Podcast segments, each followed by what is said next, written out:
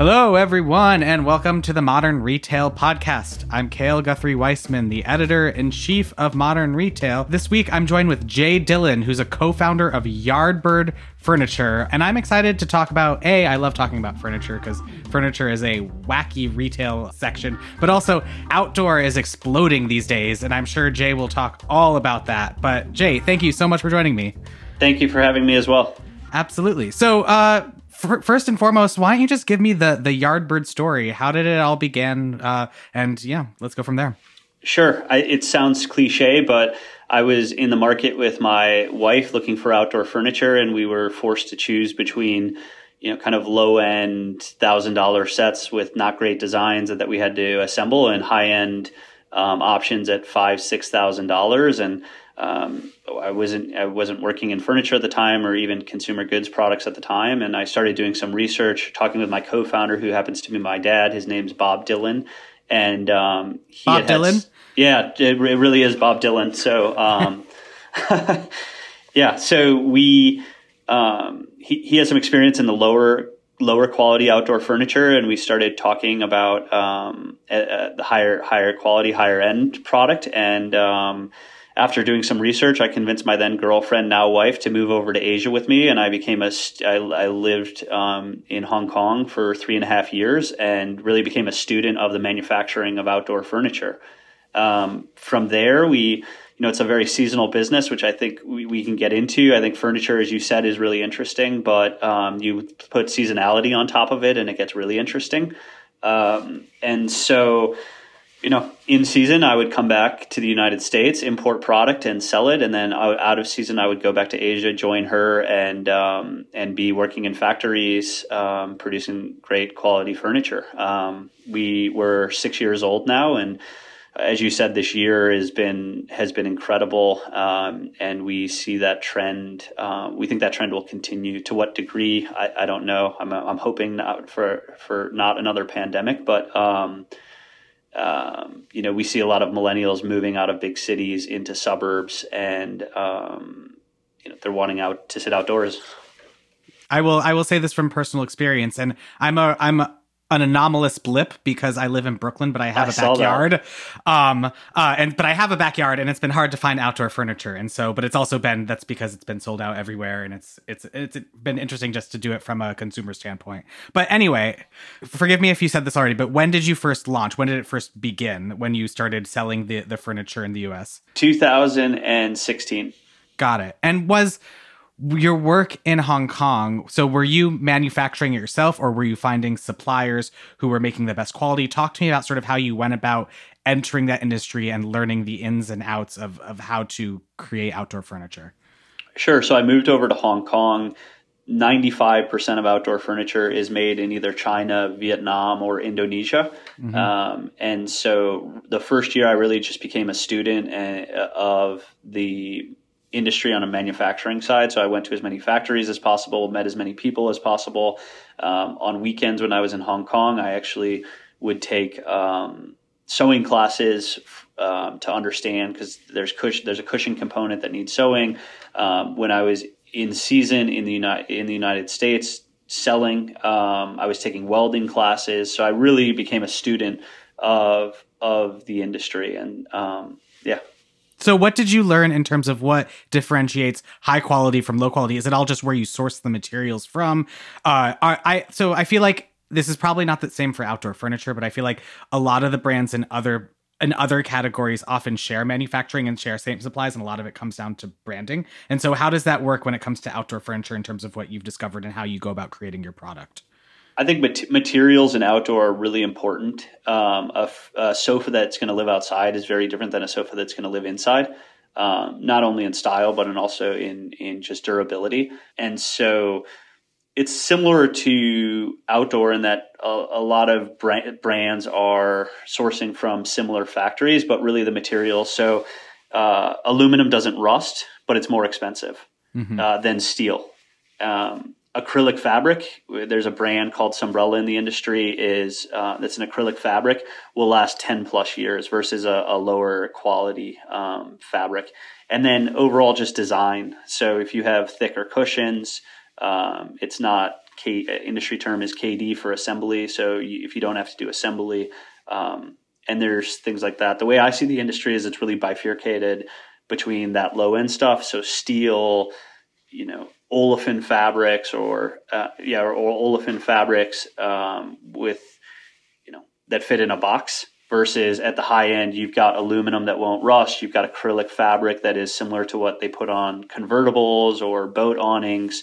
Really really durable fabrics um, and doesn't need doesn't need you know three hours of assembly when it gets to your house Got it. And so walk me through your first product line. What was it that you first made? How did it sell? And what was the what was your so you're clearly not the lower sub 1000 price point, but what was your price point and how did you sort of come come about what worked and what resonated with customers?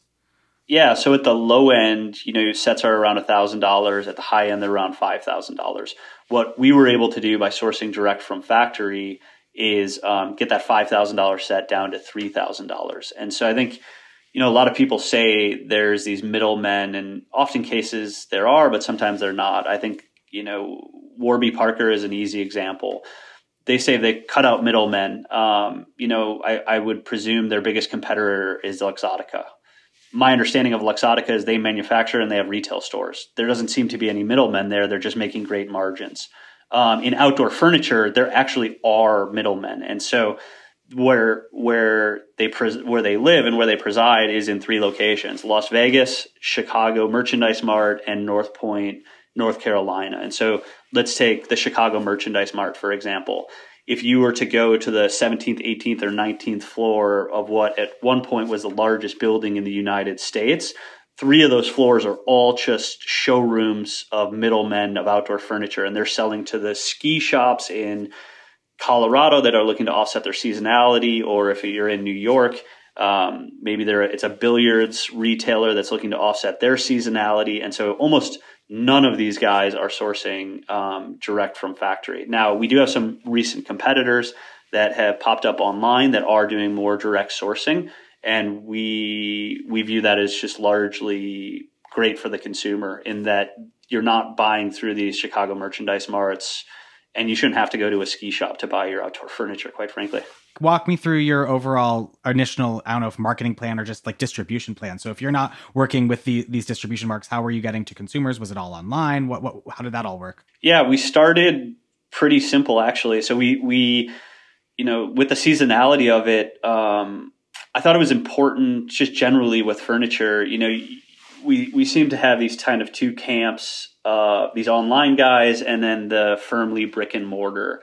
And I, I somewhat disagree with that premise of saying, why does it have to be one or the other? Um, why can't you have, you know, maybe Yardbird doesn't need to be a thousand showrooms, um, but what if we had 50 strategically placed showrooms that, you know, are small, uh, but allow somebody to sit in it? And so when we started, we uh, when we started the business, we actually did a pop up in a mall, and everything they say about malls is true. um, and so when we did the pop up in the mall, we were we were in the Santa area, but Santa's in the winter, and so our thought was we could be in the summer. But it turns out it's a bunch of boomers who are getting their exercise and looking for a comfortable place to sit, which was our furniture, or um, young millennials that were at the food court looking for a place to eat. And so we we weren't having a ton of success, so we pivoted quickly because we can't miss a season, and we um, just started marketing it on Craigslist out of our warehouse. And we sold, yeah, we sold about hundred thousand um, dollars within two weeks out of our warehouse um, in our first year. And then, where is this? Out of curiosity, this was in Minneapolis. Okay. And so then the next year we brought in about half a million dollars for the product, and we launched a website, and we we continued to sell out of our our warehouse. And we sold out in about three weeks half a million dollars worth of product. And then so as we we grew um, we're a little bit different. We're not we weren't digitally native first. We we tested it kind of on craigslist and out of our our warehouse. And then we grew into a website and then these showrooms. Right now we have seven showrooms across the us and we're we're expanding them do you think the Craigs like the Craigslist thing is wild and it makes a lot of sense. People look for furniture on Craigslist all the time, so I'm not necessarily surprised. But like, did that like help get your name out? Did you know doing a year of Craigslist sales, people say, "Oh, I've heard of this before. Now I'll go to their website," or is that just sort of finding the customers initially where they are, and then and then you did digital marketing the next year to get people to actually to the DTC site?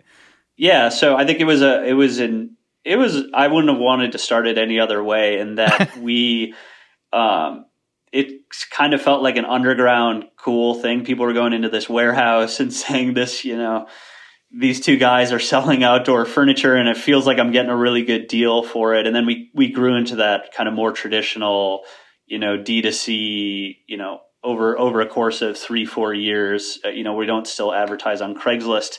Um, but it created this kind of cool factor locally um, to get started. Interesting. So, how did you do the the showroom expansion? Were you going mostly to suburban areas? Did you do any research in terms of where you wanted to expand, or was it just sort of cheap, cheapish real estate and go from there? No. So we um, our customers don't live in Soho, New York. Um, they, you know, if we take the the New York analogy, they're probably in Brooklyn or Long Island or Westchester. They've got a big backyard and it's almost an obligation to to fill that backyard or that big patio with with furniture. And so, um, you know, we signed our first lease in Minneapolis because that's where where I'm from and that's where we started the business. And um, yeah, we had a lot of great success. So we look for these kind of first tier suburbs um, where to place stores and. Uh, first tier suburbs with high visibility. So again, you won't find us in Soho, but you know, next year you might find us in Westchester. Got it. How do you get the word out in terms of for these showrooms? Or was like what what, what is sort of your your strategy for unfolding as you expand these places?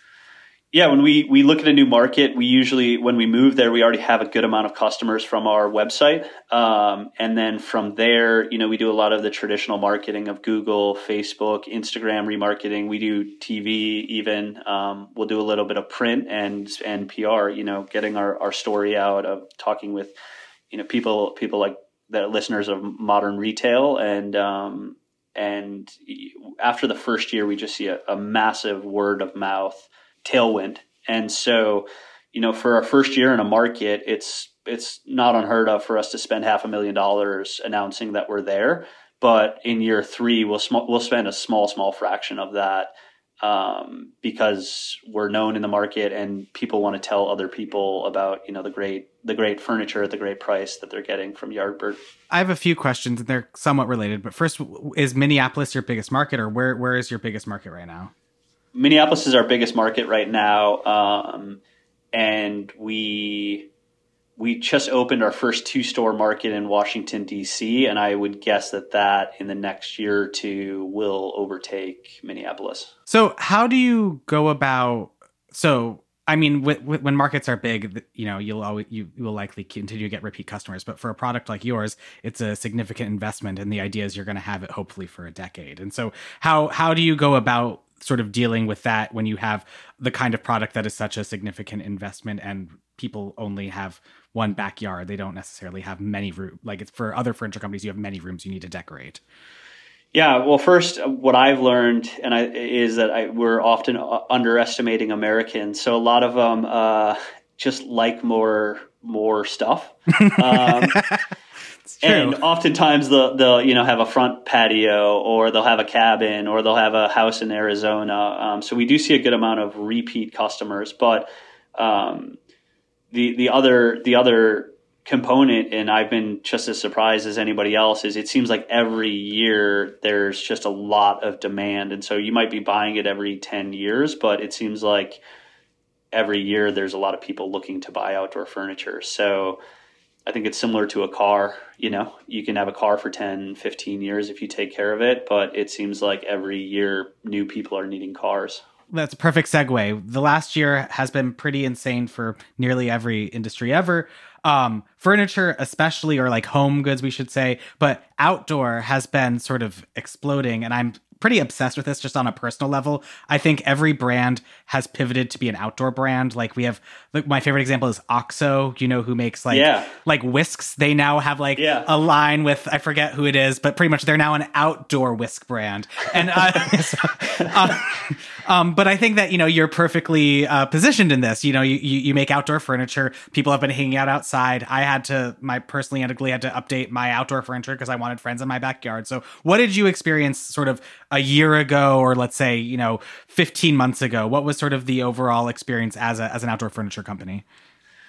Yeah, so outdoor the outdoor category in furniture is the is the fast even pre-pandemic was the fastest growing in the in the furniture category and so then covid seemed to accelerate that even more and so yeah you are seeing more and more brands get into it we really like specializing in it because there's just a lot of questions around outdoor furniture and you want somebody who's an expert you know talking about it. Um, and so yeah we we obviously saw tremendous growth. Now the big question everybody asks is what does that growth look like after covid? And i think that there's um, there's some big trends of millennials moving to suburbs and you know increasingly wanting to be outdoors. And outdoor spaces are just becoming more and more elaborate. I'm just as surprised as anybody else. You know people will have tvs outside and a full speaker system and fire tables. And so I think I think what people are seeing is that you you know you might have a three thousand square foot house, but if you've got an extra five hundred square feet in your backyard for you know depending on where you live for you know six to twelve months, you can spend a lot of time out there and really enjoy it. All right, we're going to take a quick break right now. We'll be right back after this message from our sponsor. So, what were the specific? What was the spikes that you saw in terms of pandemic-related sales, and was were they concentrated in specific products or anything that surprised you in terms of what people were buying that you didn't necessarily expect? Well, dining has been really interesting. So the industry is really looked at in terms of dining and deep seating. So a sofa, two chairs would be deep seating. It's kind of an industry esoteric term, but dining is what, you know, if you think about what your outdoor furniture your grandparents had. They didn't have big sofas 25 years ago that sat outdoors. And so dining has really been on the decline over the past 25 years, but this year there was a massive spike in it. And what you were seeing is um, it was much safer to host a neighbor or your grown kids outside um, than inside. And so, and that is taking the form in, in, in the form of dinner or lunch. You know, you'll invite your neighbors over to have dinner. And so dining has, was revived. And so did you, I know a lot of companies and I, especially furniture companies had issues just with stock issues and remaining in stock. Was that something that you experienced? Did you having the direct connections with manufacturing in in Asia help with that? Uh, walk me through that. Yeah, relative to the industry, we've been in a really good place, um, but we've still had some some out of stock stuff. Um, and right now, our average out of stock time is about four to six weeks. But you know, in this category, it's really really important to not have long lead times because summer for most of the United States is is not 12 months long. And so somebody doesn't want to wait, especially when it's June, July. They don't want to wait 8, 12 weeks. And so we've been lucky in that we've been ahead of the competition, but we're not where we want to be. So last year our average order to delivery time was 7.5 days. This year will be around 21 days. Um, with on the most extremes, we'll have furniture delivered to people next day, uh, but on the other end of that extreme, um, they'll have to wait up to ten weeks. So um, we've been pretty good uh, this year, but not as good as we historically have been or hope to have been. Were you? Was there a mad dash? Let's say in March or in April when you re- when things were warming up and you were like, we need to have everything. Like, how, what was it like? You know, talking with you know all the all the the the parts of the supply chain to try and make sure that you had things in order. was it just sort of we're going to figure it out as it go along as it goes along? Yeah, so um, it was really interesting. Last year, when COVID first hit, our March and April was crickets. Yeah, and so it's. Um, our suppliers like Sunbrella Fabric and even other people in the industry were calling us and saying, "Hey, what are you guys seeing online because our brick and mortar stores are dead." And we were kind of the first to say, "Hey, we are starting to see it pick up, but um, you know, a lot of brick and mortar brick and mortar stores were closed." Um, this year was the inverse. March and April was crazy, um, and so you know, we just had to prepare by scaling up customer service and uh, prepare, scaling up, you know, warehouse distribution, retail stores, all of that. And so um, it's just working with our factories. It helped that I had, you know, lived in these factories for three and a half years. And so I'm talking with the factory owners a lot. Um, but you layer on top of that shipping issues, and it was a crazy year. Um, and uh, it's been fun. It's been great I think you know the flip side of this is there's no demand, and um, I'll take this environment any day over the inverse. Absolutely. Did you find what? given that you know people weren't really shopping in stores and you know show a lot of showrooms closed i imagine some of yours had to close for a little bit of time what, where were you seeing people buying your furniture was it in the hubs where you had showrooms or was it more dispersed throughout the country we saw it shift to be more dispersed throughout the country, so more uh, reliant on our website.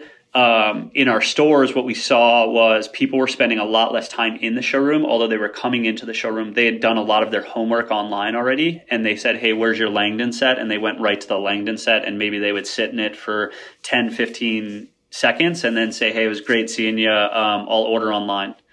Um, and so, yeah. What is the current makeup between showroom sales and online sales? This gets down to attribution. So the majority of our um, the majority of our customers live within 75 miles of our showroom. Mm-hmm. However, the overwhelming majority of our customers are not purchasing in our showroom. So they're purchasing at home or yeah, they're purchasing at home.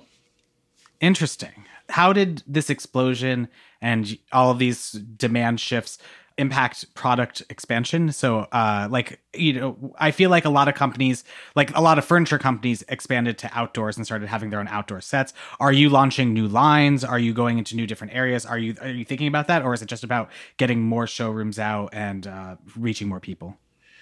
Right now, we have ten collections in our offering, and if you look at the D2C brands that are in outdoors, that's huge.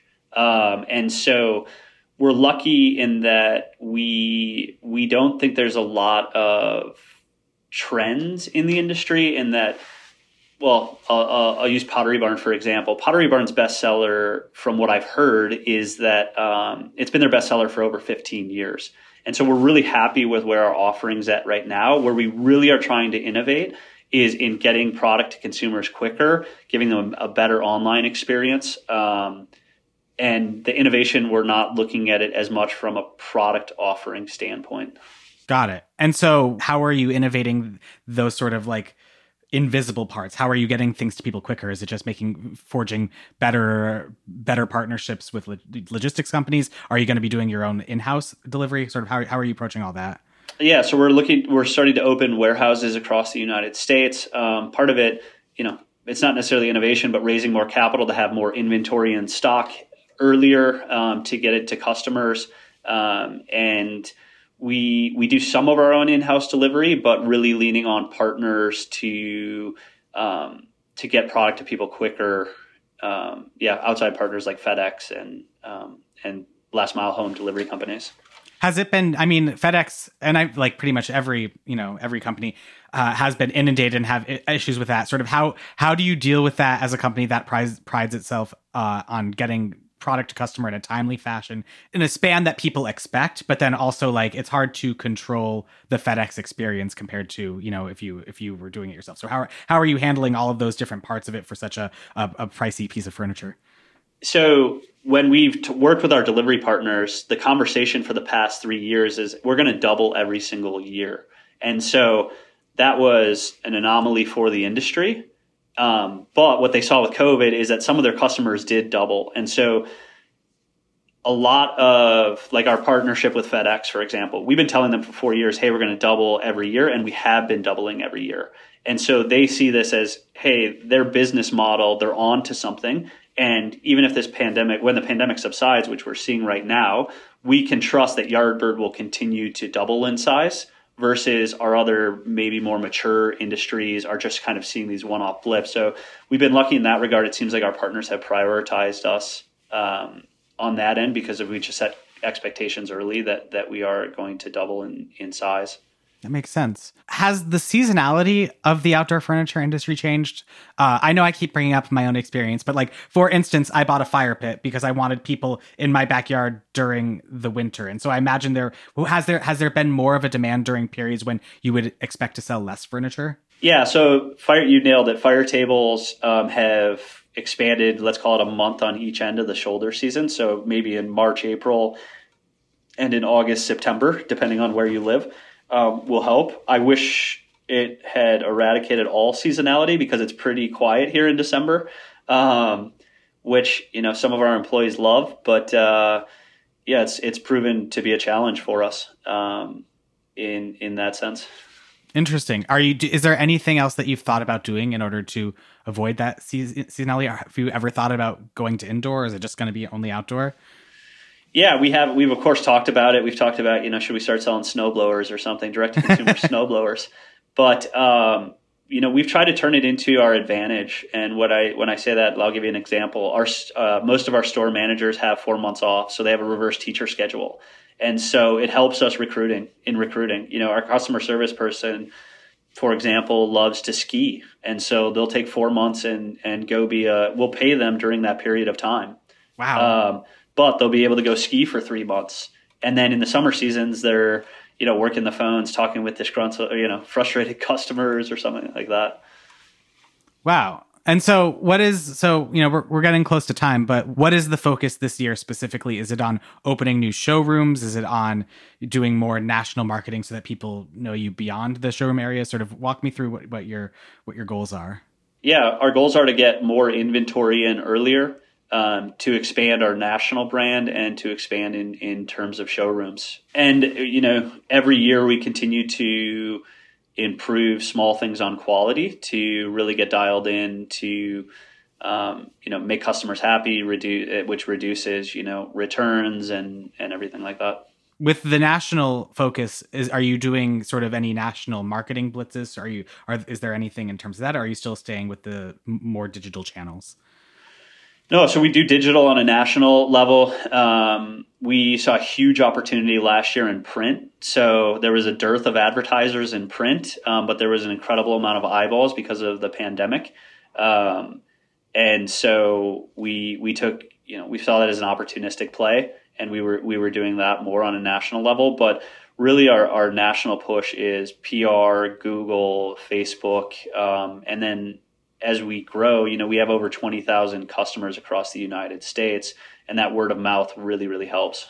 Where specifically were you advertising in print? We did everything from the New York Times to, um, you know, the Kansas City Star. We wow. we tried everything, and it what what what got us onto it is we had looked at advertising a full page ad in the New York Times, but we just thought it was it was too expensive and and um, you know in our smaller testings, we didn't see a great return on ad spend on it. And then our in March of 2020, our our sales rep at the New York Times called and said, if you guys ever want to advertise in the New York Times, it's now it's about one tenth the cost of what it normally is, and there's just an incredible amount of people reading the news. And so we tried it in the New York Times. We had a lot of success at that at that price, and then we just started calling all national papers and um, before you know within two three weeks we had full page ads in i would say 10 of the top 20 uh, newspapers nationally.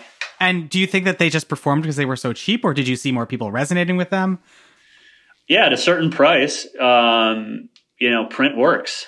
And we were able to see that that price point during the pandemic. And as it recovers you know it becomes less and less viable. But um, yeah, we've also we, are starting to test podcasts, and we've seen a, a good return on that. And um, you know, we've tried direct mail. I mean, we figured that there's got to be a reason that these big brands send you a catalog every week, and so we've started testing that as well. And it's it's really interesting uh, all this stuff to see how how people respond to it. But our number one marketing uh, platform is really our showroom. So if somebody can walk into it because it raises a lot of questions. Why is this company six thousand dollars, but why is this company three thousand dollars for a sectional? You know, human nature is to say that that three thousand dollar set is inferior to that six thousand dollar set. But if somebody can sit in it, feel it, touch it, and see that it's Sunbrella fabric and it'll be delivered to you via FedEx, they start to gain confidence very quickly. Versus if it was just online, I think it's harder to convince people that that our quality is just as good, if not better, than those uh, six thousand dollar sets. That makes a lot of sense. Jay, this has been such a great conversation. Uh, I really appreciate you taking the time. Thank you. And thank you for listening to this episode of the Modern Retail Podcast, a show by Digiday. If you haven't already, please do subscribe and head to Apple Podcasts to leave us a review and a rating. See you next week.